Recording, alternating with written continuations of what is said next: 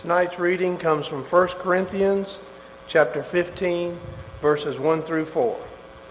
Now, brothers and sisters, I want to remind you of the gospel I preached to you, which you received, on which you have taken your stand. By this gospel you are saved, if you hold firmly to the word I preached to you. Otherwise, you have believed in vain. For which I received, I passed on to you as of first importance, that Christ died for our sins according to the Scriptures, that he was buried, that he was raised on the third day according to the Scriptures. Good evening. Remember the song, Don't Worry, Be Happy? Just thinking about that. I conjure up this Jamaican man. He's on the beach and he has no stress, no deadlines, no worries, no picky children to have to feed or run them to a thousand different errands. To him, life is just a, a vacation. Uh, maybe that song just kind of brings back good memories. If only it were just that easy. Just to say, don't worry, be happy. Instead, I think it's more like Ross Broadfuhr. He writes, Many of us are worryaholics. We stew, we obsess, we gnaw our nails, we twirl our hair, we toss and turn in bed, we sit Maalox, and we sneak Valium. Each anxiety is like a hyperactive dog, one author says, in a fenced backyard, madly racing around the perimeter of our skulls until it wears down the grass until it's just a dirt path. What if I lose my job? What if I never get married? What if my child has an accident? Worry never runs out of gas. But Jesus doesn't want you to worry about life. And he says, do not worry. But there are times when those words, they, they fall on deaf ears. We don't hear them. Like when the doctor says, the word malignant. Or maybe your boss says, we're going to have to restructure things and there's not a space for you anymore. There's one particularly unusual thing about worry. Usually it's not one big thing. It's usually a bunch of little things that get us. And it takes more than just saying, don't worry, or to say, I'm going to stop worrying. There's more to it than that. It's tougher to get rid of than we might think. Comedian Carl Hurley asked his audience one night, You ever try to get rid of a garbage can? He said, It's almost impossible. He said, I set an old rusty can out on the street one morning, totally empty, thinking the garbage man would get the hint, like, this is now garbage. Came home that afternoon, they'd put it back up next to the house, next to the empty garbage cans. Next week, I turned it upside down, he said, so they'd see that the bottom has several holes, and, and it's garbage. And they would take it. So he came home the next time, there it was, waiting on him, set upright next to the others. So the next week, he got a sledgehammer and he beat that thing up. Thought surely they would understand now it's time for it to go. When he got home the end of the day, they had straightened it out and put it next to his other cans. He says, finally, I went to the hardware store and I bought a heavy chain and a padlock and I chained the garbage can to a large tree in the front yard. Sure enough, that night somebody stole it. Some things are hard to get rid of, and worry falls into that category. Open your Bibles to the Sermon on the Mount. We're going to be in Matthew chapter 6. We're going to look at 10 verses tonight, kind of work our way through this section. And I want to begin just by noting what Jesus says here about this life upside down. He says, Do not worry. Verse 25. Therefore, I tell you, do not worry about your life, what you will eat or drink, or about your body, what you will wear. Is not life more than food, and the body more important than clothes? Jesus opens this section saying, therefore, and that therefore is, is referring to what we talked about last week. What he had just said, that don't store up your treasures on earth where moth and rust destroy. Store your treasures in heaven. No man can serve two masters we have to choose what's going to be first in our life. And that master he's talking about is referring to God. So don't worry about your life, what you'll eat, what you drink, or what you wear. And notice he begins with talking about food. And again, just to put it in the context here, he's not talking about counting your calories, your carbohydrates, or, or fat grams. In this context, he's talking to a group of people that they're not sure where the next meal is coming from. In the wintertime, it was especially uncertain would their food last through the season until they could get more because of their climate. And Jesus wants to get across that he will provide for our needs, even something as basic as food. But he doesn't just stop there. He talks about clothing. Don't worry about what you will wear. And so as soon as I say that, I know some of you may be thinking, you know, we spend so much time thinking about what we wear. You know, does it fit? Is it still in style? We open our closet and think, you know, I just wore that, or I, I need something else. Jesus says, don't worry about what you wear. You know, there's a lot of reasons, a lot of good reasons to go on a mission trip. When a mission trip is in a third world country, an impoverished area, when you come home from a week or a time away and you open that same closet door and you walk in, things of this earth grow strangely dim. Isn't that true? You see it from a different perspective. And Jesus stresses we shouldn't worry so much about a wardrobe. Paul says in Philippians 4, 6, and 7, Do not be anxious about anything, but in everything by prayer and petition with thanksgiving, present your requests to God. And the peace of God, which transcends all understanding, will guard your hearts and minds in Christ Jesus. And Peter said in 1 Peter 5, 7, Cast all your anxiety on him because he cares for you. So Jesus is saying it. Paul wrote about it. Peter wrote about it. But even in the Old Testament, this is not a new teaching. Ecclesiastes 11.10 says, So then banish anxiety from your heart and cast off the troubles of your body, for your youth and vigor are meaningless.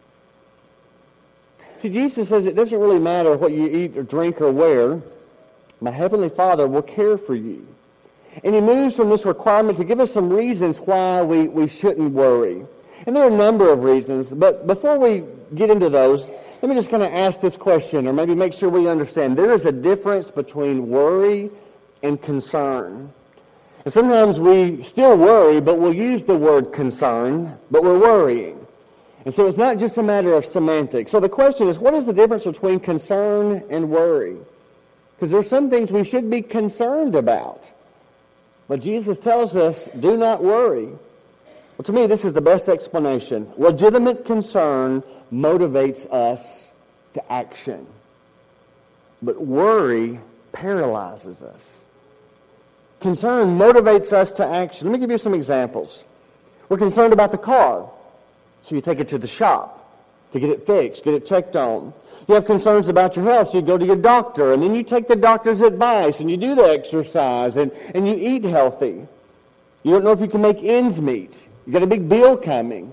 So you go on a drastic budget. You cut corners. You do something. School's about to start. Think about maybe a math test coming up. You're concerned about it. So concerned, you study for it. Legitimate concern motivates action. And sometimes concerns are exaggerated, and in time they become worries because the focus is off of God's provision. I think that's the point Jesus is making. And sometimes when that happens, you know, a simple cough can become cancer, or a blemish can become a flesh-eating virus. Maybe you heard about the hypochondriac's tombstone. It just simply read, I told you I was sick. Sometimes we worry over these things. And worry focuses on the uncertain and the uncontrollable. You know, God has given me financial security. But what if the market crashes? What if I lose my job? God has given me health. But what if I get sick? God has blessed my marriage, but what if I come home one day and my spouse isn't there? God has promised to protect me and keep me safe, but you know, all this wars we hear about in the other parts of the world, what if a terror strikes us again? Someone has compared worrying to revving your car engine while it's in neutral. You'll use all the gas, but it won't get you anywhere. Look back at the text, Matthew 6. Look at verse 26 and 27. Look at the birds of the air, Jesus says. They do not sow or reap or store away in barns, and yet your heavenly Father feeds them. Are you not much more valuable than they? Who of you, by worrying, can add a single hour to his life? I think Jesus shares five reasons why we shouldn't worry. Not an exhaustive list, but let me just share a couple of things. I think it just teaches us here. Number one, worry accomplishes nothing. It's that paralysis we're talking about. Worry doesn't help. It adds no length to your life, is what Jesus says. Adds no height to your statue. Worry just focuses on the problem. It focuses on the negative. I've read this several different times. You probably heard it too. 40% of the things that we worry about will never happen. Have you heard of that? 40% of the things we worry about will never happen. 30% of the time we worry about things in the past that we can't change anyway. 12% of the time we worry about other people's opinions of us, things we can't control anyway. 10% of the time we worry about our own health, which gets worse when we get stressed thinking about it.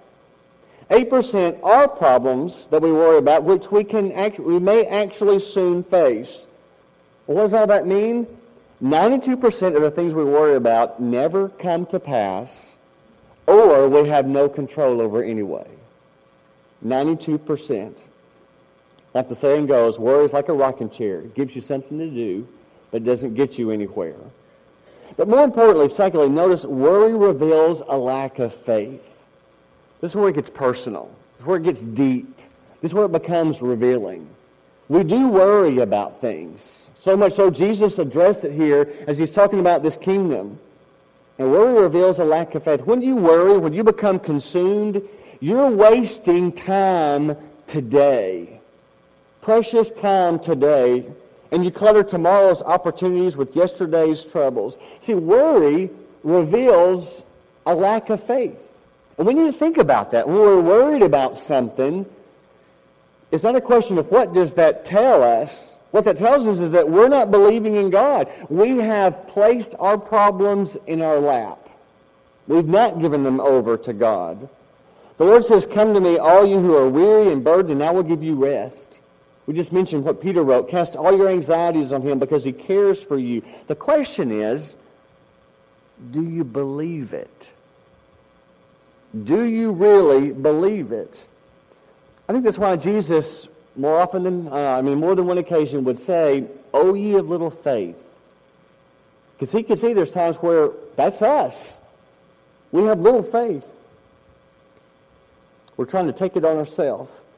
And when we do that, really what we're acknowledging is we don't believe or our faith is weak. Well, number three, worry affects your relationships. There is a term in psychology that is called stress contamination. It's, and it's kind of what I alluded to earlier when it's not maybe just one big thing, but it's a bunch of little things that becomes a big thing. And so for sure it's something that is, overwhelms us. For years and years, just confession here, I have been driving to church separately from my family. And the reason for that is they know that it is best to ignore dad right before he's about to speak because I can be hard to live with.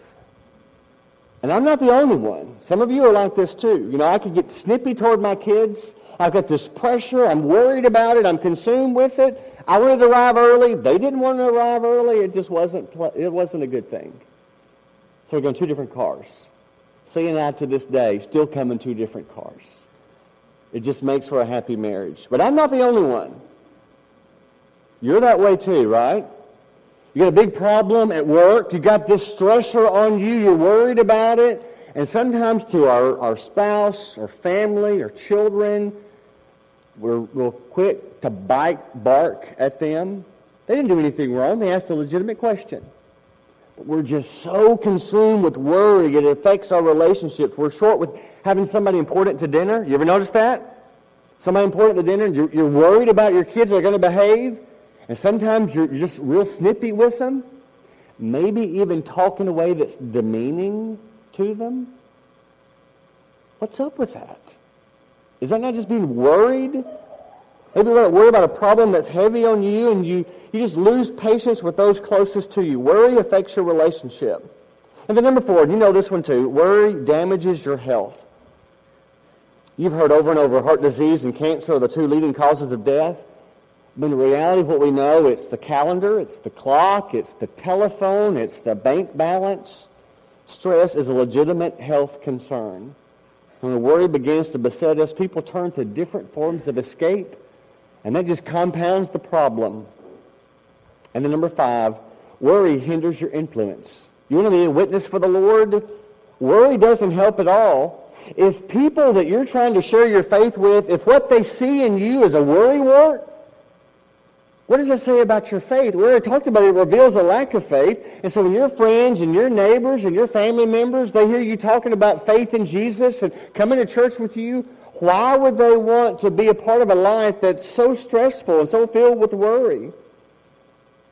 I love the phrase in Titus 2 where Paul describes in every way make the teaching about God, our Savior, attractive. Think about that. You live your life in a way that makes the teaching of God attractive. And so if you're totally frazzled, if you're worrying like everybody else in the world, you don't have much of a story, much of a testimony, much of an influence. Why would somebody want to come to church with you, believe like you, when you're just so full of worry? But before I leave this point, I want to make you aware there are some people, I think it's a few, but there are some people who do not worry. It's amazing to see. You know, they're, I think it's a small percentage. They're just so laid back. They just don't get riled up. They never worry about anything. And then maybe even a, a smaller percentage of that, there are those people that they don't worry about anything because they just don't care. You know, they're just hard-hearted. They don't care about other people. Instead of worrying, let somebody else deal with it. I love the story. You may have heard it before. There are several men in a locker room at a fitness club. A cell phone was on the, on the bench there, and it started to ring. So the guy reached down and he, he, he punched speaker on the phone, and so everybody could hear the conversation. It was a woman's voice.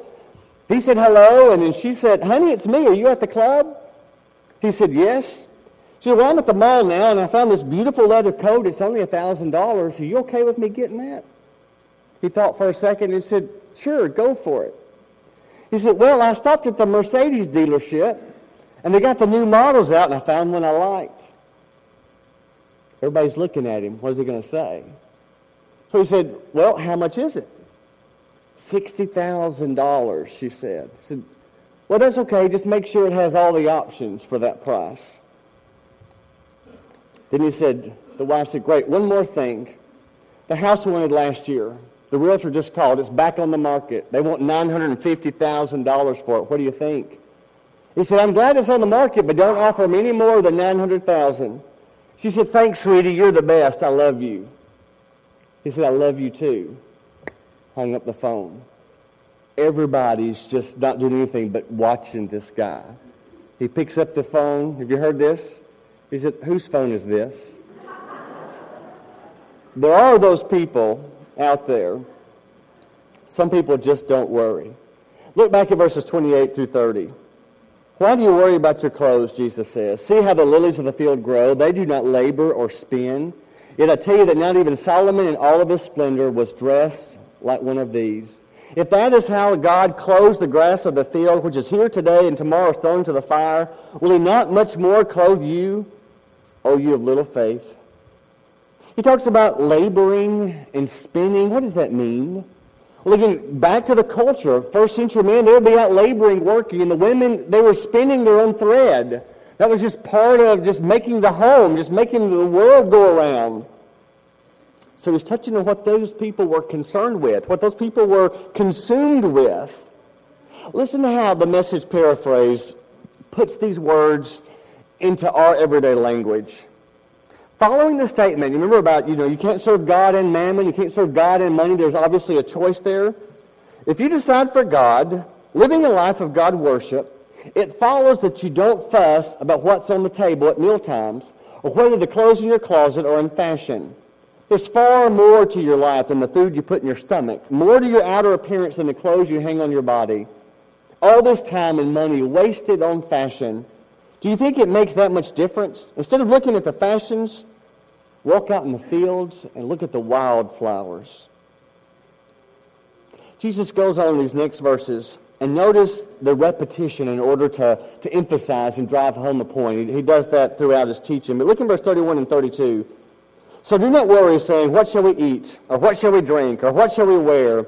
For the pagans run after these things, and your heavenly Father knows that you need them.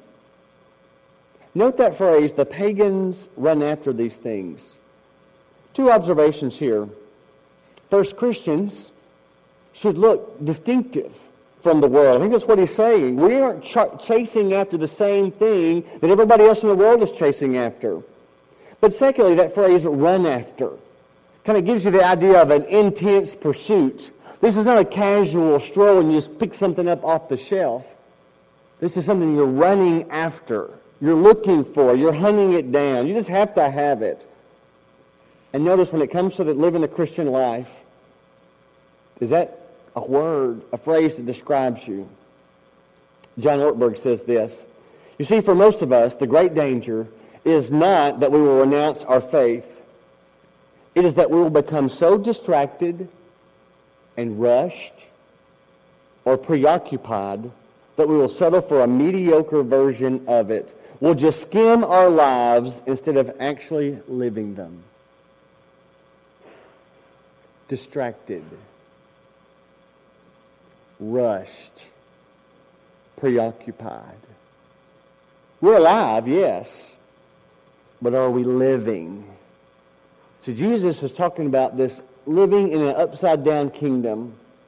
Solomon said in Ecclesiastes 2.11, Yet when I surveyed all my hands had done and what I had toiled to achieve, everything was meaningless, a chasing after the wind. Nothing was gained under the sun. See, maybe the reason Jesus didn't worry, see, he didn't, did he? Jesus was not a worrier. But think about it. Do you ever remember a time where Jesus was in a hurry? Was he ever rushing? I, I couldn't think of a single time in Scripture. He cared about people more than clothing and social status and food or drink. He didn't consider people coming up to him as interruptions in his schedule, but opportunities to connect with what mattered most. The closest we ever see to God being in a hurry is in the parable of the prodigal son. When the son is coming home, and the father in that story, representing God, runs to meet him. And that, of course, is so different than the things that we're running after, that we're in a hurry, that we're rushing. I thought about this, and I thought sometimes when I'm driving down the road, I'll catch myself going a little faster than the speed limit. It's a rare occasion. It does happen. But I asked myself, if I were to stop and get a ticket, would it be worth it? Is it worth two, three, four hundred dollars, or however much they're charging? I wouldn't know. But we're in a rush. Go, go, go. we talked about the command, do not worry. The reasons not to worry. How do we overcome? Again, it's not just saying the words, I'm not going to worry. You don't just decide one day and just stop worrying. Jesus tells us the remedy for worry. The antithesis, the opposite, is placing our trust in the Lord.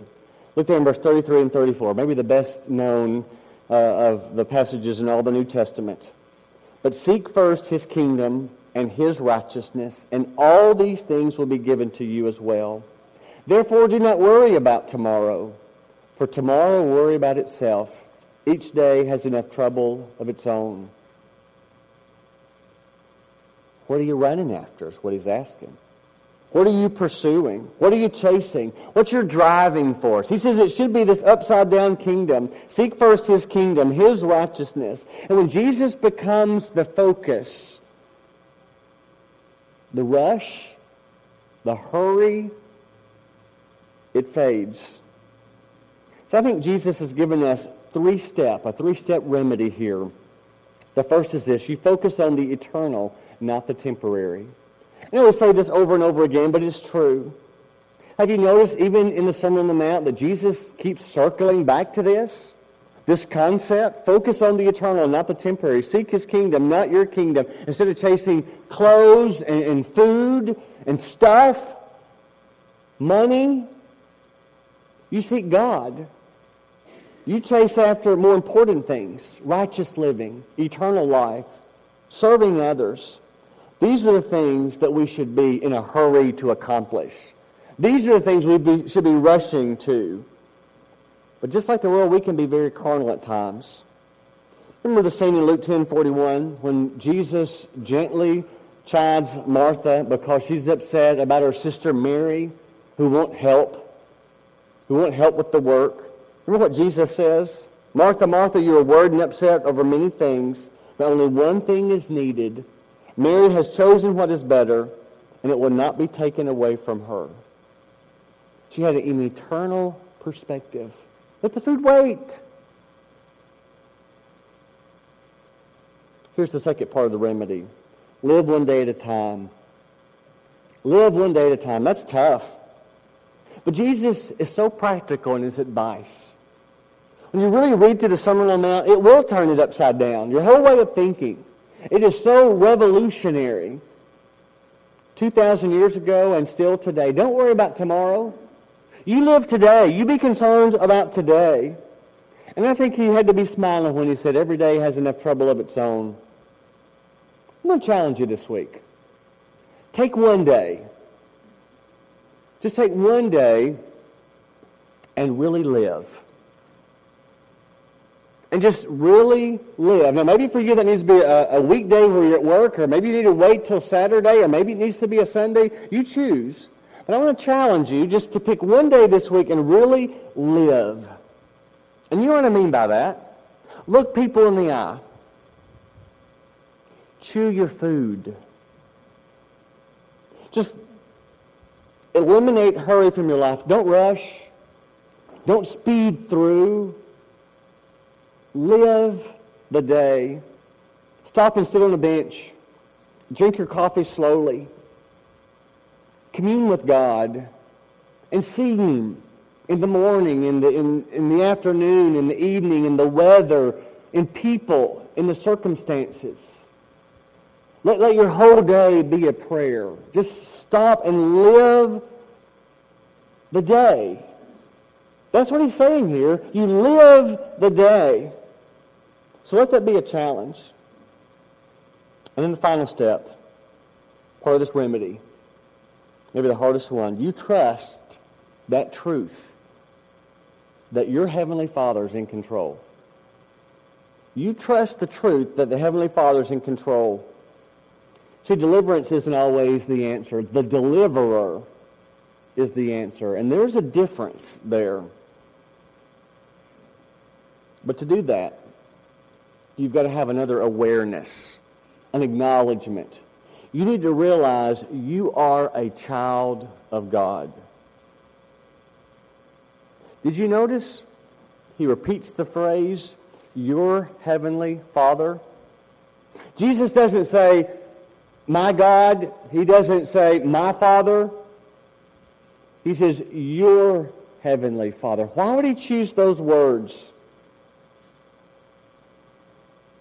Your heavenly Father is in charge. Paul got that. He understood it. When he was writing his letter to the Philippian church, he said in Philippians 4:19, "And my God will meet all your needs according to his glorious riches in Christ Jesus." My God, he's mine. Jesus says, "Your heavenly Father, you are his child. God is in control. God's got it covered. Do not worry." See, anybody can say don't worry. But Jesus is putting it in context here. Your Heavenly Father's got it covered. One preacher admitted to trying to get his kids to help him with an illustration of worry. And I kind of appreciated this. He, his kids were young at the time, and so he went and asked him and said, hey, tell me about a time when y'all were worried about something really big, and then maybe your mom and I came in and we were able to help and, and took your worries away. And they were, I don't know, 6, 18 years old. They thought for a moment, said, I, I don't know, can't remember. So he pushed him a little bit more. And he said, well, surely there's a time, maybe when you were scared. Use that word even. Maybe you were scared. You were worried about something, and you were just really just worried with it, and it was really bothering you, and then maybe your mom and I were able to come in and help. Nothing. He was frustrated because he really needed a, an illustration for a sermon, and then he thought a little bit. Wait a minute. Jesus says, do not worry. Your Heavenly Father knows what you need. And He's going to take care of you. What you need to eat, what you wear, He's got you covered every step of the way. So that's the point, isn't it? See, if you've got a six, eight, ten-year-old whose parents love them and care for them, that child doesn't stay up late at night worried about if they're going to have lunch the next day. They're not worried about what they're going to wear when they get up in the morning. They don't worry about interest rates. They're not worried about who's going to pay the bills. They're just a child. They got a parent who loves them and is taking care of them. Isn't that the point? Let's pray. Our Heavenly Father,